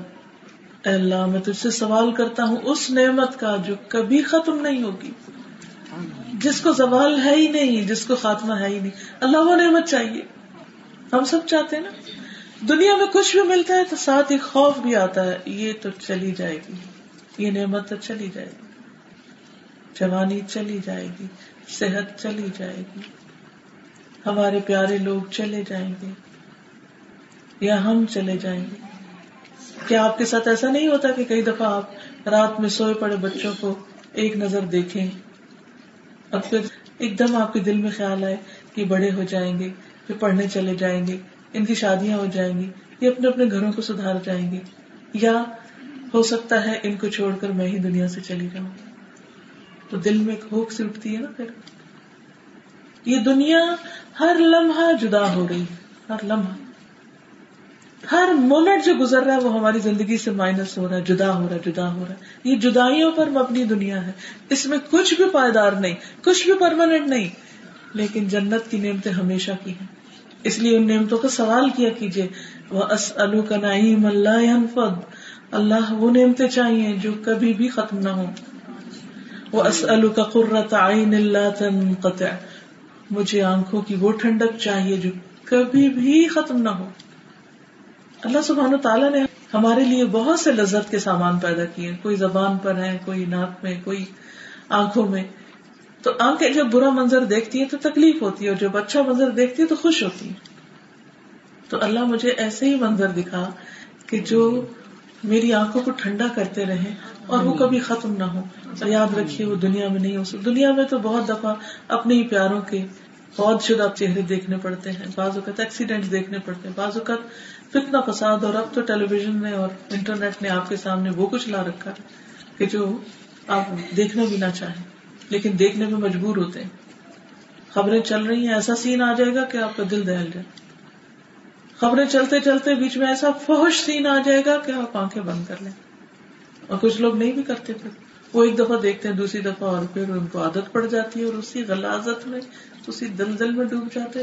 شیطان ان کے لیے برے مناظر کو اور خوبصورت بنا دیتا ہے, اور اس طرح ایمان کا نور ان کے اندر سے چلا جاتا ہے, حکمت چلی جاتی ہے, کانفیڈینس چلا جاتا ہے, بہت سے نیک کاموں کی توفیق چلی جاتی ہے. اور یہ شروع کہاں سے ہوا؟ بس ایک جھلک سے. تو یا رب مجھے آنکھوں کی ٹھنڈک چاہیے, مجھے یہ بےہودہ فحش مناظر نہیں چاہیے, مجھے پریشان کن مناظر نہ جیتے میں, نہ سوتے میں, نیند میں بھی نہیں چاہیے. وَأَسْأَلُكَ نَعِيمًا لَا يَنْفَدُ وَأَسْأَلُكَ قُرَّةَ عَيْنٍ لَا يَنْقَطِعُ وَأَسْأَلُكَ الرِّضَا بَعْدَ الْقَضَاءِ. اور اے اللہ تقدیر پر رضامندی چاہیے, تقدیر کے فیصلوں کو ایکسپٹ کرنے کی توفیق چاہیے. کتنی خوبصورت دعا ہے, کیونکہ اللہ سبحانہ وتعالیٰ نے ہماری پیدائش سے 50,000 سال پہلے ہی ہماری تقدیریں لکھ دی تھی, اور بہت سے حادثے جو زندگی میں آتے ہیں وہ پہلے سے اللہ کو پتا ہے کہ آنے ہیں, وہ ہٹتے نہیں ہیں, وہ آ کے ہی رہتے ہیں. مثلا کوئی بیماری آ گئی, کوئی پریشانی آ گئی, تو اس موقع پر یہ دعا کرنی چاہیے کہ یا اللہ اسے ایکسپٹ کرنے کی صلاحیت دے دے کہ یہ آنی تھی, اب اس پر میں ناراض نہ ہوں. کیونکہ ہوتا پتہ کیا ہے, جب ہم کسی تکلیف پر, کسی پریشانی پر اللہ سبحانہ و تعالیٰ سے ناراض ہوتے ہیں تو حاصل کچھ بھی نہیں ہوتا. کسی بھی تکلیف کو برا سمجھنا اور کسی بھی تکلیف پہ ناراض ہونا اور برا ہے, الٹا اور گناہوں میں اضافہ ہو جاتا اور تکلیف بڑھ جاتی ہے. تو اس لیے حزن اور غم سے پناہ مانگی گئی. حزن کا معنی ہوتا ہے جو پاسٹ میں غم آیا وہ گزر گیا, لیکن اب تک ہم اس کی جلن محسوس کرتے رہتے. کتنی تکلیف دہ بات ہے, مثلاً کسی نے آپ کے ساتھ بہت برا سلوک کیا اور اس کا زخم آپ کے دل میں بن گیا اور اب وہ آپ کو اکثر اوقات بات یاد آ جاتی ہے اور آپ کھڑے کھڑے رونا شروع کر دیتے ہیں. کوئی ایسا مسئلہ تو نہیں زندگی؟ سوچئے کون سی چیز رلاتی ہے، کس کا برا سلوک. بعض لوگوں کو بچپن میں ان کے والدین فوت ہو جاتے ہیں، رشتے داروں کے گھر پلنا پڑتا ہے. بعض لوگوں کے ساتھ ایسا حادثہ ہو جاتا ہے کہ بچپن میں ان کو کوئی ابیوز کرتا ہے، کسی نے ان کے ساتھ زیادتی کی، جنسی زیادتی یا تشدد کیا. بعض اوقات وہ قریبی رشتے داروں میں سے کوئی ہو سکتا ہے کہ جس کو انسان کبھی بھول نہیں سکتا. کبھی کوئی حادثہ دیکھنا پڑتا ہے، کوئی ایسا خوفناک سین انسان زندگی میں دیکھ لیتا ہے کہ جو بڑے ہونے تک اس کا پیچھا نہیں چھوڑتا. اور آپ کو معلوم ہے کہ کئی بیماریاں، جو لوگ آپ نے سے سائیکالوجی پڑھے ہوئے ہیں وہ جانتے ہیں کہ بہت سی بیماریاں جن کی وجہ نہیں پتہ چلتی اور ڈاکٹرز کہتے ہیں کوئی چیز نہیں آپ کو، اس کی بنیاد میں ہماری زندگی کے وہ حادثے ہوتے ہیں جو ہم بھول بھی چکے ہوتے ہیں. بعض اوقات انفارمیشن کا پروسیس کیسے ہوتا ہے کہ ہم ایک چیز دیکھتے ہیں تو جو کچھ ہم دیکھتے ہیں ہمارا دماغ اس کو ریکارڈ کر لیتا ہے فار ایور، آپ اس کو مٹا نہیں سکتے. That's there now. اب وہ کیا ہوتا ہے، کچھ عرصہ تو ہمارے اوپر والے حصے میں رہتا ہے کہ ہمیں یاد رہتا ہے، پھر اس کے بعد وہ نیچے چلا جاتا ہے، سب کانشیس میں چلا جاتا ہے، پھر کبھی کبھی وہ اوپر آ جاتا ہے. لیکن ایک تیسرا خانہ بھی ہے کہ جس میں وہ ایسے کنویں میں جا پڑتا ہے کہ اب وہ اوپر کبھی نہیں آتا لیکن اس کے اثرات اوپر آتے رہتے ہیں. آپ کو نہیں یاد کہ آپ کو بچپن میں کسی نے مارا تھا جس کی وجہ سے آپ آج بھی ٹھنڈے سانس بھرتے ہیں. کئی لوگ ہوں گے نا وداؤٹ اینی ریزن بیٹھ کے ٹھنڈا سانس لیں گے، اگر ان سے پوچھے بھی خیریت ہے کیا ہے، نہیں کچھ بھی نہیں، اچھا میں نے ایسا کیا مجھے تو پتہ بھی نہیں ہوتا ان کو، ٹھنڈے سانس لے رہے ہوتے ہیں.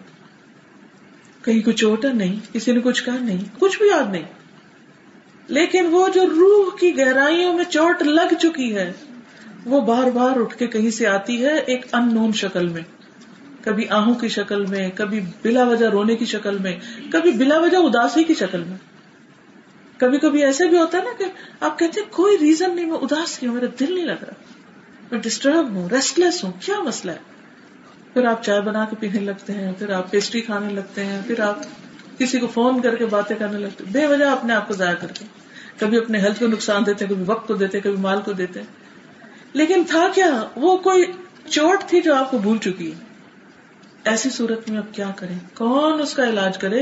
ڈاکٹرز کو تو پتہ ہی نہیں، خود مجھے نہیں یاد تو ڈاکٹرز کو کیا پتا ہوگا، کون بتائے ان کو کہ میرے ساتھ کیا حادثہ گزرا. کچھ ایسے ہوتے ہیں کہ جو پھر یاد آ جاتے ہیں.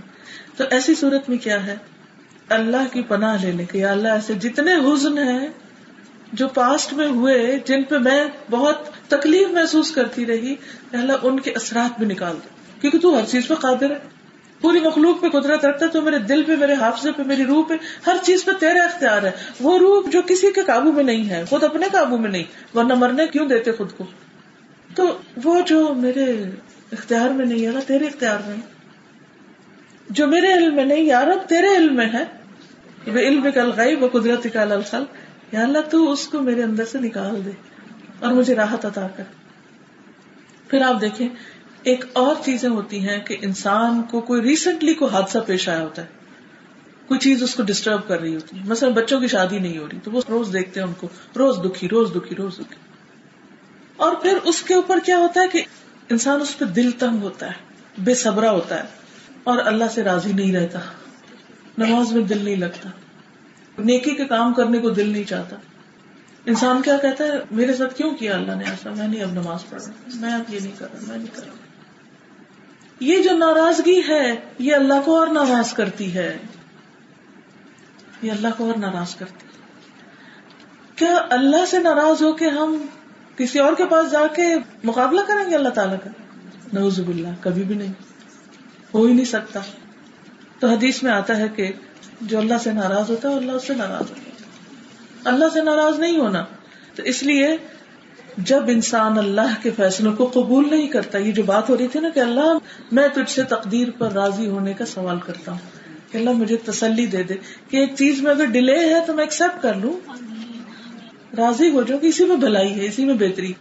اگر ہم راضی نہیں ہوتے، ناراض ہوتے ہیں، تو پھر مزید فکر، غم، حزن اور دل کا منتشر ہونا بڑھ جاتا ہے، خیالات بکھر جاتے ہیں اور انسان بدحال ہو جاتا ہے. انسان کی صحت بگڑ جاتی ہے غم کر کر کے. غم کر کے انسان خود کو کھاتا ہے, اور پھر اللہ سبحانہ وتعالی کے بارے میں شک و شبہ کا دروازہ کھل جاتا ہے. کچھ لوگ تو یہ کہنے لگتے ہیں کہ اچھا دنیا میں اگر قحط فقر و فاقہ ہے تو میرا نہیں خیال پر کوئی خدا بھی ہے اس کا. کبھی آپ نے پڑھا سنا ہوگا, لوگ کہتے ہیں کہ اچھا, اور وہ یقین کر لیتے ہیں کہ کوئی خدا نہیں, اگر ہوتا تو دنیا میں ظلم و ستم نہ ہوتا. وہ اپنے خود ساختہ ایک منطق بنا لیتے ہیں, اور پھر آہستہ آہستہ جو شک ہے وہ انسان کے اندر ایک ایسی کیفیت اختیار کر لیتا ہے کہ جس سے انسان مستقل طور پہ اللہ سے ناراض رہنے لگتا ہے.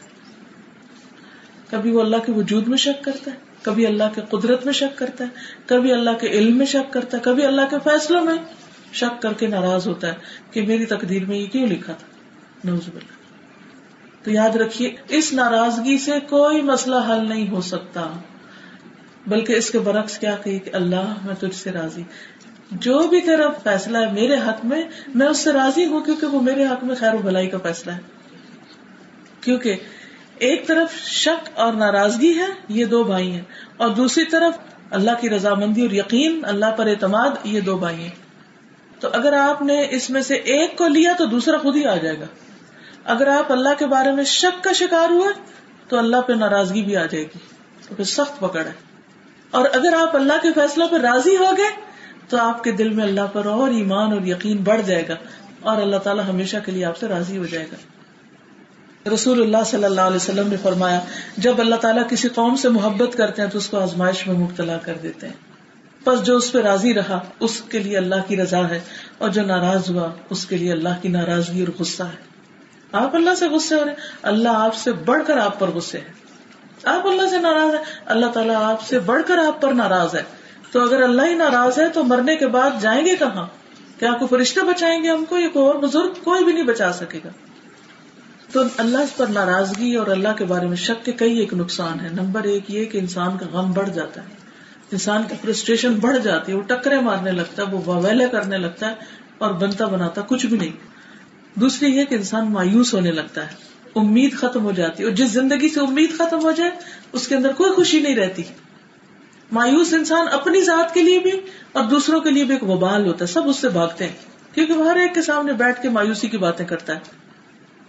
پھر یہ ہے کہ جب انسان ناراض ہوتا ہے تو اس کو صبر کرنے کا کوئی اجر نہیں ملتا, صبر کرتا ہی نہیں, بلکہ وہ اس کا اجر مفقود ہو جاتا ہے, کھو جاتا ہے. پھر اسی طرح یہ ہے کہ بعض اوقات تکلیف اور زیادہ بڑھ جاتی ہے, آزمائش لمبی ہو جاتی ہے. مثلا وہ حدیث میں آتا ہے نا کہ ایک شخص کی دعا قبولیت کے بالکل قریب تھی کہ اتنے وہ پکار اٹھتا کہ میری کوئی دعا نہیں سنی جاتی. یہ ناراضگی کا جملہ ہے. تو اب کیا ہے, وہ واقعی جو اس کو ملنے والا تھا وہ اور دور چلا جاتا ہے. 2-4 ہاتھ رہ گیا تھا کہ منہ نے ایسی بات نکالی کہ اللہ تعالیٰ ناراض ہو گیا اور اس کو ہمیشہ کے لیے پر خوار کیا جب تک وہ توبہ نہ کر لے.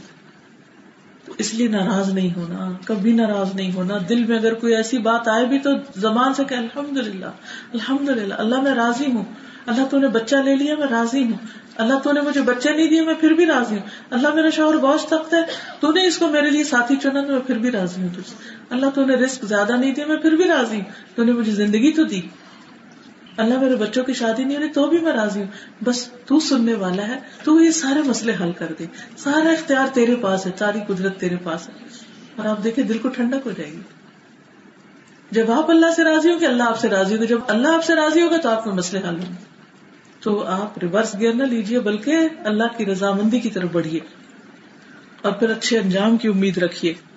اور پھر آپ دیکھیے کہ جب ایک تکلیف ختم ہوتی ہے تو اس کے بعد ایک اور تکلیف انسان کو آسان ہو جاتی ہے برداشت کرنے. نہیں, ایک برداشت کر لی تو اگلی بھی برداشت کرنی آسان ہوتی. اور جو ایک چیز برداشت نہیں کرتا وہ دوسری بھی نہیں کر سکتا, تیسری بھی نہیں, حد تک وہ اپنے آپ کو ختم کر دیتا ہے. تو یہ بہت بڑی ہلاکت کی بات ہے کہ کوئی انسان اپنے آپ کو ختم کرے. قرآن مجید میں اللہ تعالیٰ فرماتے ما اصاب من مصیبت الا باذن اللہ ومن یؤمن باللہ یہد قلبہ, کوئی مصیبت نہیں پہنچتی مگر اللہ کے اذن سے, اور جو اللہ پر ایمان لے آئے وہ اس کے دل کو ہدایت دے دیتا ہے. یعنی جب بندے کو کوئی مصیبت آتی تو وہ اللہ سے راضی ہو جاتا ہے, اللہ پر اعتماد کرتا ہے کہ اللہ مجھے کوئی ناراضگی نہیں, کسی وجہ سے ہی آئی ہے. یا مجھے ثواب زیادہ دینے کے لیے یا میری اصلاح کرنے کے لیے یا میرے گناہ دھونے کے لیے. اور یہ ہم اچھی طرح جانتے ہیں کہ اللہ تعالیٰ جب کسی قوم سے محبت کرتا ہے اس کو آزماتا ضرور ہے. وہ چیز سامنے پڑی ہوتی ہے لیکن اللہ تعالیٰ اس کو دکھاتا نہیں ہے تاکہ دیکھے کہ یہ کرتا کیا ہے، یہاں سے وہاں تک پہنچنے کا فاصلہ کیسے طے کرتا ہے. ہر دم امتحان. تو اس لیے نبی صلی اللہ علیہ وسلم یہ دعا مانگا کرتے تھے، وَأَسْأَلُكَ الرِّضَى بَعْدَ الْقَضَاءِ، اور میں تجھ سے تیرے فیصلے کے بعد اس پہ راضی ہونے کا سوال کرتا ہوں. کہ جب کوئی بندہ اللہ کے فیصلے پہ راضی ہو جاتا ہے تو اللہ تعالیٰ اس پر راضی ہو جاتا ہے، کیونکہ انسان یہ یقین رکھتا کہ اللہ کا کوئی فیصلہ بھی ظلم کا فیصلہ نہیں، اور اللہ سبحانہ وتعالیٰ مجھے اچھے کام کا بدلہ ضرور دے گا، خواہ تھوڑی دیر کے بعد ہی، لیکن تنگی کے بعد آسانی ضرور ہے اور آسانی ہو جائے گی، بس صبر کی ضرورت ہے. مجھے کوئی منفی بات منہ سے نہیں نکالنی اور کوئی منفی کام نہیں کرنا. قرآن مجید میں اللہ تعالیٰ کا وعدہ ہے، من عمل صالحا من ذکر او انثی وهو مؤمن فلنحیینہ حیاۃ طیبہ، جو بھی نیک عمل کرے گا مرد ہو یا عورت اور وہ مومن ہو تو یقیناً ہم اسے ضرور پاکیزہ زندگی بخشیں گے، اچھی زندگی دیں گے اس کو. تو یہ تو اللہ کا وعدہ ہے. تو میری ساری توجہ کس پہ ہونی چاہیے؟ تکلیف کی حالت میں بھی اچھے اچھے کام کرنے پر، اللہ کا ذکر، اللہ کی یاد پر. تو یہ زندگی کون سی ہوتی ہے؟ اللہ کی رضا پہ راضی ہونے کی، قناعت کی، کیونکہ دل میں بہت بہترین اطمینان آ جاتا ہے. ورنہ تو انسان اتنا لالچی ہے کہ اس کو ایک سونے کی وادی مل جائے تو کہے کہ ایک اور کیوں نہیں ابھی تک ملی، وہ اس کا غم کرنے لگ جائے. وہ جو وادی ملی ہے اس کو نہیں استعمال کرے گا، کہے کہ وہ دوسری اس کے پاس کیوں، وہ مجھے مل جائے، اور وہ ہر وقت جلن کڑھن کا شکار رہے گا. تو پیاری بہنوں، آپ جو کچھ ملا ہے اس کو گنے، اس کو شمار کریں، اس کو سوچے اور اللہ کی رضا پہ راضی ہو جائیں. جب دل کڑنے لگے نا فوراً سوچے اچھا مجھے ملا کیا کچھ ہے، تو ایک دم آپ کی کڑن ٹھنڈک میں تبدیل ہو جائے گی، اور یہی حیات طیبہ ہے. ورنہ دنیا میں تو ہر وقت مسئلے مسائل چلتے ہی رہتے ہیں. اور ویسے بھی یاد رکھنا چاہیے کہ ہم اللہ کے بندے ہیں، ہم تھوڑی نہ کہ فیصلے ہماری مرضی کے ہوں. وہ مالک ہے، ہم مملوک ہیں، وہ جیسا چاہے ہمارے بارے میں فیصلہ کرے. اب جو آپ کی ملکیت میں چیز ہوتی ہے، مثلاً یہ ٹیشو پیپر، آپ اس کے مالک ہیں، چلو اس وقت یہ میرے ہاتھ میں، میں اس کی مالک. اب اگر میں اس کو ایسے کر رہی ہوں تو آپ کو کوئی اعتراض ہے؟ کوئی اعتراض ہے؟ میں نے اس کو بچوڑ دیا، کیوں؟ آپ کیا کہیں گے؟ آپ کا ٹشو ہے، جو چیز ہے کریں. آپ نے کئی دفعہ دیکھا ہوگا کہ لوگ ٹشو پیپر لے کر اور اس کو مچوڑتے اور اس کے ساتھ گندگی صاف کرتے، تو کوئی انہیں کچھ کہتا ہے، ہائے تم ٹشو سے گندگی صاف کریں، کیوں؟ کیوں نہیں کہتے؟ کیا وجہ؟ آپ خرید کر لائیں، جو چاہے کریں، چاہے تو کچن صاف کرے، چاہے تو ٹوائلٹ صاف کرے، چاہے تو اپنا ناک صاف کرے، تو چاہے ہاتھ صاف کرے، چاہے تو جیب میں رکھے، اور چاہے تو ڈیکوریشن میں لگا دے. کئی لوگ اس کے پھول بھی بناتے ہیں، دیکھے ہوں گے آپ نے، خوبصورت پھول بنتے ہیں. اور کئی لوگ بیٹھ کے بس شغل کرتے رہتے، پھاڑتے رہتے ہیں، پریکٹس کرتے رہتے ہیں. اچھا ہاں اتنا ہو گیا، میں بھی یوں پھاڑ سکتی ہوں، اچھا، اور یہ پھر اس کا پنکھا بنا لیتے ہیں. کوئی کچھ کہتا ہے ان کو جب وہ یہ کر رہے ہوتے ہیں؟ کوئی نہیں کہتا بھائی تو کیا کر رہی ہو تم، کیوں پاڑا، بھائی بےچارے ٹشو کو درد ہوگی، کیوں پاڑا. نہیں، آپ کہتے اس کا اپنا جو مرضی کرے. ہم کس کے ہیں؟ اللہ. ہمارا خالق کون ہے؟ اللہ. ہمارا مالک کون ہے؟ اللہ. پھر اس کا اختیار نہیں، جو چاہے کرے، چاہے 100 سال زندگی دے، چاہے 50 سال دے. ہم کون ہیں اعتراض کرنے والے؟ چاہے تو لاکھوں دے، چاہے کچھ بھی نہ دے. ہم اس کے بندے ہیں، اس کی ملکیت ہے، اس کی مخلوق، اس کے مملوک ہیں. وہ جو جی چاہے کرے، تو ہم اس کے فیصلوں پر راضی. جب راضی ہوں گے تو دل ٹھنڈا ہو جائے، کوئی ناراضگی نہیں. کیونکہ راضی اور ناراضگی میں بڑا فرق ہے. ایک ہے اللہ سے راضی ہونا، ایک اللہ سے ناراض ہونا، ناراض ہونا، ناراضی ہونا. یعنی تو راضی ہو جائے، اللہ آپ کو راضی کر دے گا. اور کبھی یہ نہ سوچے کہ اللہ تعالیٰ مجھ سے چونکہ ناراض ہے اس لیے وہ مجھے تکلیفوں میں ڈال رہا ہے، ایسا بھی نہیں سوچے. کوئی بھی تکلیف اللہ کی ناراضگی کی علامت نہیں ہوتی، بس اس نے امتحان لینا ہے نا، آزمانا ہے، نکھارنا ہے، چمکانا ہے، اجر زیادہ دینا ہے، بلند رتبے دینے ہیں، ثواب دینا ہے، ہماری اصلاح کرنی ہے، ہمیں اور زیادہ اچھا بنانا ہے. تو اس لیے وہ یہ چیزیں لائے گا زندگی میں، تو اس پہ ناراض نہیں ہونا، بس حکمت سمجھنا. سب سے زیادہ محبوب کون تھا اللہ کا؟ رسول اللہ صلی اللہ علیہ وسلم. جب آپ نے اسلام کی دعوت دی تو کیسی کیسی تکلیفیں آئیں. آپ کو اجازت نہیں تھی کہ اللہ کے گھر کے پاس کھڑے ہو کر نماز پڑھ سکیں, چھپ کر دار ارکم میں نماز پڑھتے, حالانکہ آپ اس کعبے کی تعمیر کرنے والوں میں شامل تھے. یاد ہے وہ بچپن کا واقعہ جب کعبہ تعمیر ہو رہا, وہ اللہ کا گھر تھا, آپ کا حق تھا وہاں کھڑے ہو کے نماز پڑھتے, لیکن نہیں پڑھ سکتے تھے. کیا اللہ کے پاس طاقت نہیں تھی کہ ان سارے دشمنوں کو ملی امیٹ کرتا اور آپ کو کہتا پڑھو نماز میں؟ لیکن اللہ نے ایسا نہیں کیا, کیونکہ آپ کے درجے بلند کرنے تھے اس آزمائش سے, اور ان لوگوں کو بھی ہدایت دینی تھی, ان کا بھی بھلا چاہنا تھا. اور وہ ہو گئے نا مکہ فتح ہونے کے بعد مسلمان, اور جو ان میں سے بڑے ظالم تھے ان کو اللہ نے ایک طرف ٹکانے لگا دیا. تو آپ دار ارکم میں چھپ کے نماز پڑھتے تھے, وہاں چھپ کے اپنے ساتھیوں سے ملاقات کرتے, وہاں چھپ کے تعلیم دیتے تھے. پھر آپ دیکھیں کہ لوگ آپ کو اتنا مارتے. طائف میں کیا ہوا, پتھروں سے مارا کہ خون بہ بہ کے ایڑیاں جو تھی وہ خون کی وجہ سے جم گئی, جوتے میں خون جم گیا. جب آپ نماز کہیں اعلانیہ پڑھنے کی کوشش کرتے تو آپ کی پیٹھ پہ کیا لا کے رکھتے تھے, اونٹ کی اوج, جو بندہ اٹھانا اس کے لیے مشکل, اونٹ کی اوج. لیکن آپ کیا کرتے تھے, کبھی گلہ کیا کہ یارو تو نے میرے ساتھ یہ کیوں کیا؟ اگر ہمارے ساتھ کبھی ایسا ہو تو ہم تو جو منہ میں آئے پھر بولیں, اللہ سے راضی کہاں, اللہ کی رضامندی کدھر. جب موسم حج ہوتا تھا تو آپ لوگوں کو پکار کے کہتے تھے کون ہے جو مجھے ٹھکانہ دے, کون ہے جو میری مدد کرے. پھر جب آپ ایک دفعہ حج کے موقع پر کوئی مدد کے لیے تیار نہیں ہوا تو آپ مکہ سے باہر نکلے, اور واپس آنے کے لیے آپ کو اجازت نہیں تھی, اپنے گھر آنے کی اجازت نہیں رہی. تو آپ کچھ لوگوں کی پناہ میں واپس آئے, لیکن آپ نے کوئی گلہ نہیں کیا, کوئی اعتراض نہیں کیا, کوئی گھٹن نہیں. کوئی اور ہوتا اگر آپ کی جگہ تو کیا کہتا کہ یا رب تو ہر چیز کر سکتا, پھر میں کیوں کمزور ہوں. ہم تو ایسی دعا کرتے ہیں نا. اسی طرح حدیبیہ کے دن حضرت عمر نے کہا تھا نا, اور پھر ساری زندگی اس بات پر روتے تھے کہ میں نے کیوں کہا, کیا کہا تھا کہ آپ نے کیوں ان کی شرطیں مان لی کفار کی, کیا ہم حق پر نہیں؟ تو اللہ کے رسول صلی اللہ علیہ وسلم نے کیا کہا, انی عبداللہ ولن یضیعنی, میں اللہ کا بندہ ہوں مجھے ہرگز ضائع نہیں کرے گا. میں اللہ کا بندہ ہوں, میں اعتراض نہیں کر سکتا, میں شکایت نہیں کر سکتا, مجھے کوئی آبجیکشن نہیں, مجھے کوئی گلہ نہیں, کوئی شکوہ نہیں. یہ ہوتی ہے بندگی. ہم دن رات اللہ سے شکوے کرتے ہیں اور پھر کہتے ہیں ہم اللہ کے بندے. ہاں کم انی عبداللہ, میں اللہ کا بندہ ہوں, اللہ کا غلام ہوں, وہ مجھے کبھی ضائع نہیں کرے. کتنی امید, کتنی ہوپ, کتنی پازیٹو تھنکنگ. کہ لوگ پتھر مار رہے ہیں, لوگ خون بہا رہے ہیں, لوگ زندگی تنگ کیے ہوئے ہیں, اور آپ کوئی شکوہ نہیں کرتے. آپ کو بھوک کی آزمائش میں مبتلا کیا جاتا ہے, 2 مہینے کوئی پکی ہوئی چیز کھانے کو نہیں ملتی تھی. جنگ خندق میں آپ صلی اللہ علیہ وسلم نے پیٹ پہ 2 پتھر باندھ کر خندق کھودی, اور کوئی شکوہ نہیں, کوئی گلہ نہیں. احد کے دن آپ کا دام توڑا گیا, کوئی شکوہ نہیں. آپ گڑھے میں گر گئے, کوئی شکوہ نہیں. آپ کے چچا حضرت حمزہ کا حلیہ بگاڑ دیا گیا, ان کو مسلح کر دیا گیا تھا نا, ناک کان کاٹے گئے تھے, لیکن کوئی شکوہ نہیں, کوئی بے صبری نہیں, کوئی جلد بازی نہیں.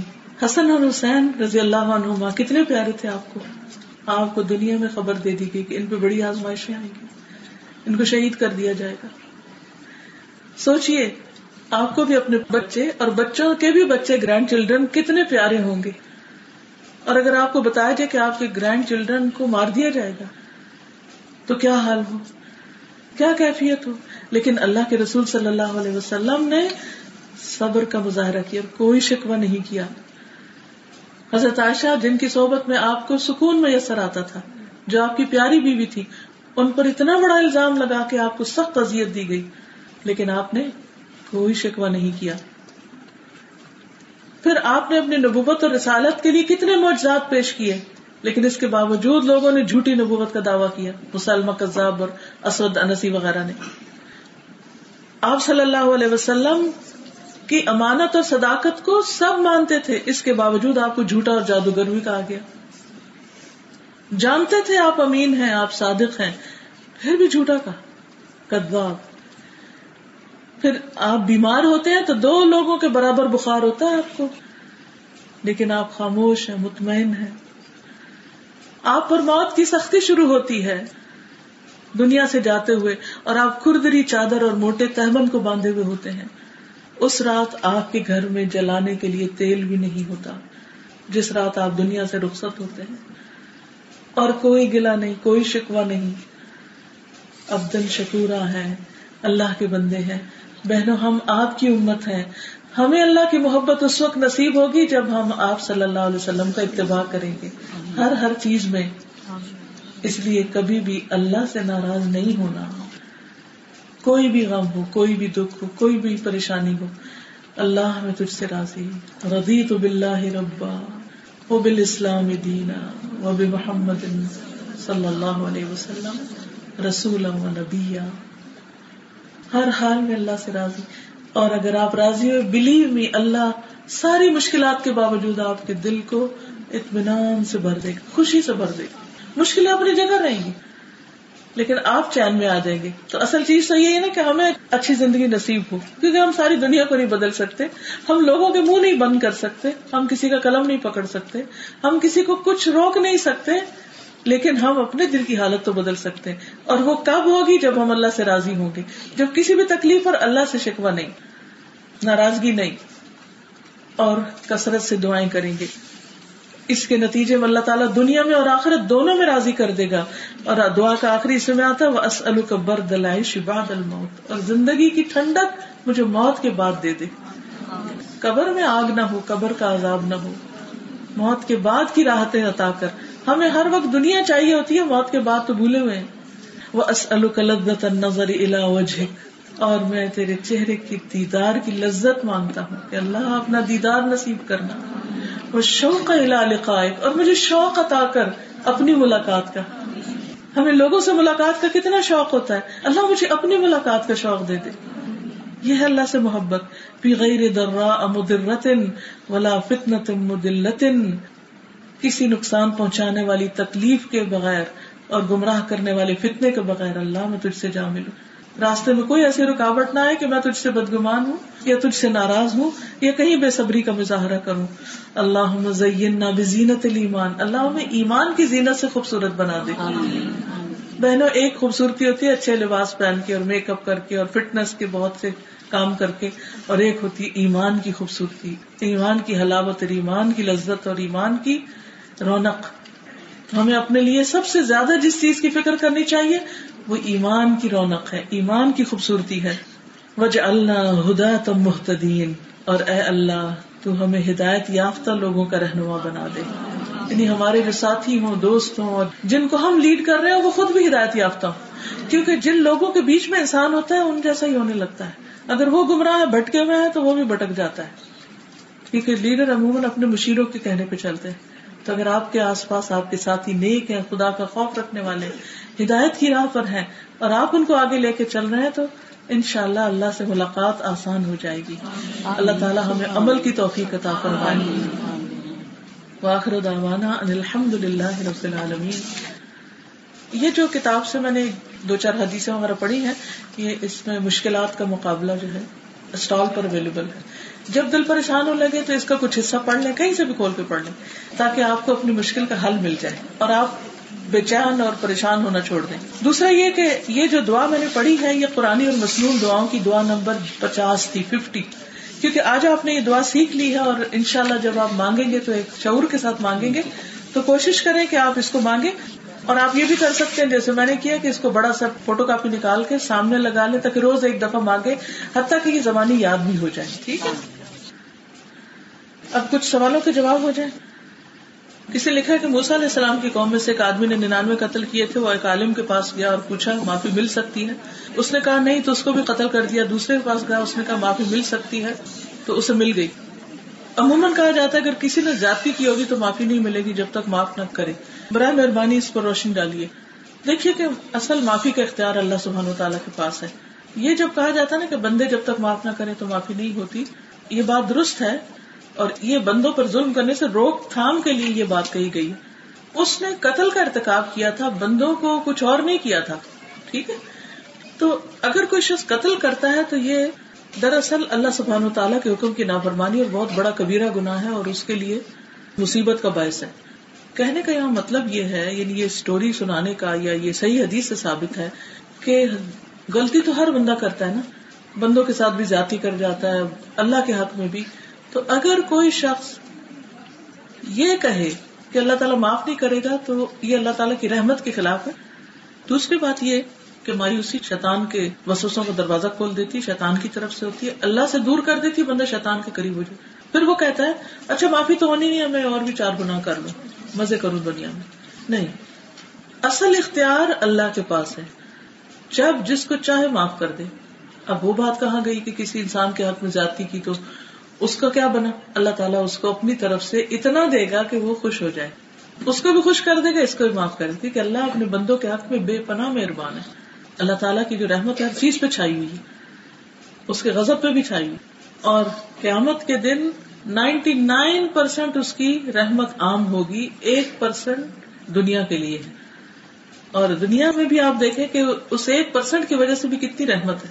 گناہوں کے باوجود وہ ہمیں کھلاتا ہے، پلاتا ہے، ہمارے لیے رحمت کے دروازے کھولتا ہے. میری ایک بہن کے 2 ڈسیبل بچے ہیں جو جوان ہیں، خود سے اپنی طہارت نہیں کر سکتے، وہ حج پہ جانا چاہتی ہیں. ان کے پاس کسی کو چھوڑ بھی نہیں سکتی کیونکہ بیٹی 21 سال کی اور بہت بھولی معصوم ہے، اپنا خیال نہیں رکھ سکتی.